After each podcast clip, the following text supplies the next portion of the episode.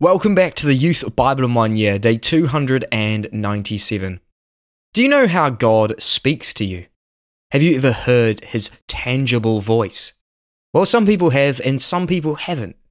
But what we can confirm is that God speaks through the Bible. And we need to find out how to listen to God through the Bible. So, in our passages for today, let's listen in for God's words. Let's listen to what God is saying to you today and find out how God speaks to you. Fyodor was a wild young man. His life revolved around eating, drinking, talking, music, theatre, and the company of women.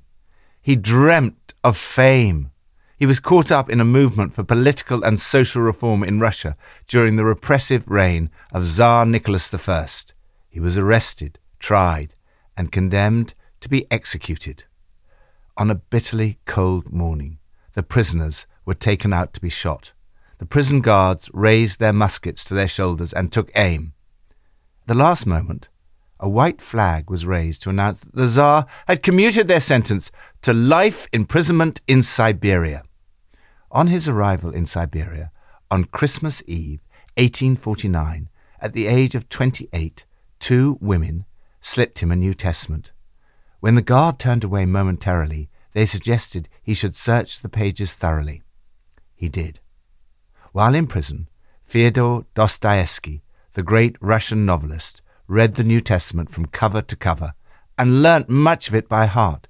He wrote, I believe there is no one lovelier, deeper, more sympathetic, and more perfect than Jesus. I say to myself with jealous love, not only is there no one else like him, but there never could be anyone like him. It is through the Bible that he encountered Jesus Christ. The Apostle Paul describes all Scripture as God breathed.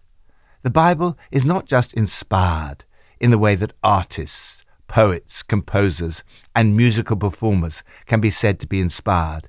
It actually has God's breath, His Spirit in it. Through the Bible, God speaks to you. From Psalm 119 Your word, Lord, is eternal. It stands firm in the heavens. Your laws endure to this day, for all things serve you. If your law had not been my delight, I would have perished in my affliction. I will never forget your precepts, for by them you have preserved my life. To all perfection I see a limit, but your commands are boundless. Enjoy reading the Bible. The 18th century philosopher and critic of Christianity Voltaire said, Within a hundred years, the Bible will be obsolete and will have gone out of circulation altogether. A hundred years later, the Bible was more popular than ever. When you hear attacks on the Bible, it's good to remember that this is nothing new. God's word is eternal. In spite of all the attacks on the Bible, it has survived. What you say goes, God, and stays as permanent as the heavens. Your truth never goes out of fashion. It's as up to date as the earth when the sun comes up. Your word and truth are dependable as ever. The Bible is a delight. The psalmist describes the scriptures he's read as my delight. It is fitting that this, the longest psalm in the Psalter, should be all about the Scriptures. When you're under attack, meditate on God's Word. The wicked lie in ambush to destroy me, but I'm only concerned with your plans for me. I see the limits to everything human, but the horizons can't contain your commands. God's commands are there to protect you, and remembering God's words will help keep you from harm. I will never forget your precepts, for by them you have preserved my life. Lord, help me each day to meditate on your eternal words and find delight in reading the Bible. New Testament from 2 Timothy 3. But mark this there will be terrible times in the last days.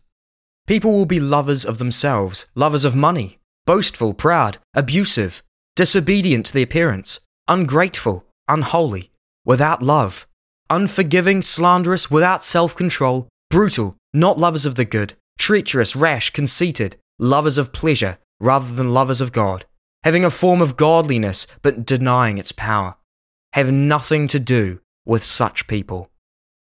You, however, know all about my teaching, my way of life, my purpose, faith, patience, love, endurance, persecutions, sufferings. What kinds of things happened to me in Antioch, Iconium, and Lystra, the persecutions I endured. Yet, the Lord rescued me from all of them. In fact, everyone who wants to live a godly life in Christ Jesus will be persecuted. But as for you, continue in what you have learned and have become convinced of, because you know those from whom you learned it, and how from infancy you have known the Holy Scriptures, which are able to make you wise for salvation through faith in Christ Jesus.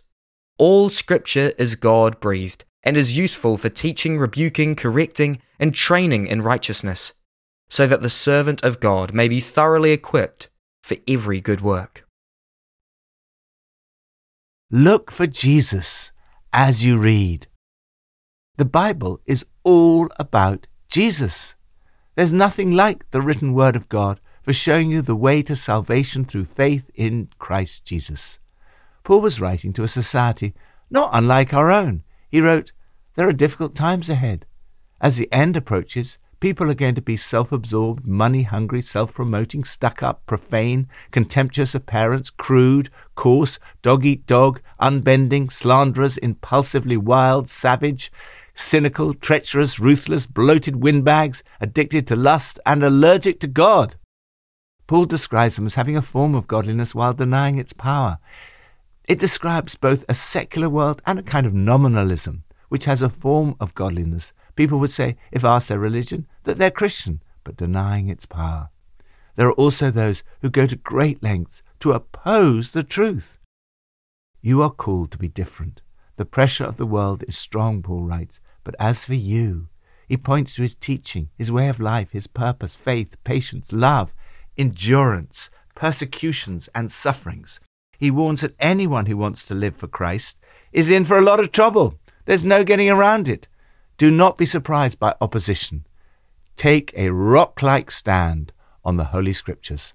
Some books inform and even reform. The Bible transforms. A man complained to his pastor that he didn't read his Bible because it interfered with his work. When asked what his work was, he replied, I'm a pickpocket. The Bible was not given simply to increase your knowledge, it was given to change your life. The Bible's aim is to point you to Christ. The scriptures are able to make you wise for salvation through faith in Christ Jesus. Jesus said, The scriptures testify about me. As Martin Luther, the great reformer, put it, the Bible is the cradle in which Jesus lies. Every word rings of Christ. Like many others, I first encountered Jesus through reading the Bible. It was as if he emerged from the pages of the New Testament. But it's not just initial faith that comes through the Bible, it is your continuing faith and growth, because every part of Scripture is God breathed and useful one way or another, showing us truth, exposing our rebellion, correcting our mistakes, training us to live God's way. Through the Word, we are put together and shaped up for the task God has given us. As the Catechism of the Catholic Church puts it, Scripture is written under the inspiration of the Holy Spirit, with God as its author. The Bible is our authority in all matters of faith and life. You find out what God says and what you should therefore believe about suffering, about Jesus, about the cross, and so on. It is also in the Bible that you find out what is wrong in God's eyes and how you can live a righteous life. Feeding on the Bible is the way to be thoroughly equipped for every good work. Lord, thank you that you equip me for each day as I study your words, ponder them, meditate on them, and listen to your Spirit. May I grow closer to Jesus and be transformed into his likeness as I spend time in his presence. Old Testament from Jeremiah 15:51 Therefore, This is what the Lord Almighty, the God of Israel, says But I will bring Israel back to their own pasture, and their appetite will be satisfied. In those days, at that time, declares the Lord, search will be made for Israel's guilt, but there will be none, and for the sins of Judah, but none will be found. For I will forgive the remnant I spare. Therefore, hear what the Lord has planned, what he has purposed. Hear God's words and put them into practice. We all put our trust and security somewhere. The temptation is to place your trust and security in your money, education, job, health, family, and friends. There's nothing wrong with these things, but ultimately, there is only one absolutely secure place in which to put your trust, and that is in the Lord. Throughout these closing chapters of Jeremiah, we've seen how all the nations have put their security and trust in things that could not ultimately deliver. Today we read how Babylon trusted in its rivers and its wealth. You who live by many waters and are rich in treasures, one by one, Jeremiah dismantles these false hopes. Again and again, Jeremiah calls his readers to listen to the words and promises of God rather than the things of the world. Two phrases that are repeated continuously are, This is what the Lord Almighty says, and declares the Lord. We are encouraged to listen to his words, to do what I tell you, and to tell the good news. You can build your life on the promises of his word. You are to hear God's words and put them into practice. There are two great things that the Lord promises to those who hear his words, put their trust in him, and put his words into practice. First, he promises satisfaction. Your spiritual appetite can only be satisfied by a relationship with God, which Jesus came to make possible. Second, he promises complete forgiveness of your sins and removal of your guilt. They'll look high and low for a sign of Israel's guilt. Nothing. Search nook and cranny for a trace of Judah's sin. Nothing. These people that I've saved will start out with a clean slate. What God promised to Israel and Judah was fulfilled through Jesus on the cross. However careful a search is made, no one will be able to find any sin or guilt in you because of what Jesus has done. Lord, I put my trust in you. Help me each day to listen to your words, put them into practice, and find satisfaction in your presence and your love. Pippa adds 2 Timothy chapter 3 verse 15 says, From infancy you have known the holy scriptures, which are able to make you wise. It is so important to start reading the Bible from as young an age as possible. It is never too early to start, even if at first, like our grandson did, they just eat the pages. Let's pray. Lord, thank you that you speak to me. Thank you that you're always speaking to me. I'm sorry for where I haven't listened, for where I've been distracted by other things. Help me today to tune my heart to your Holy Spirit, to be guided as I read the Bible, to be guided as I do my everyday life. May I listen to your Spirit and follow what you say. I pray these things in the mighty name of Jesus. Amen.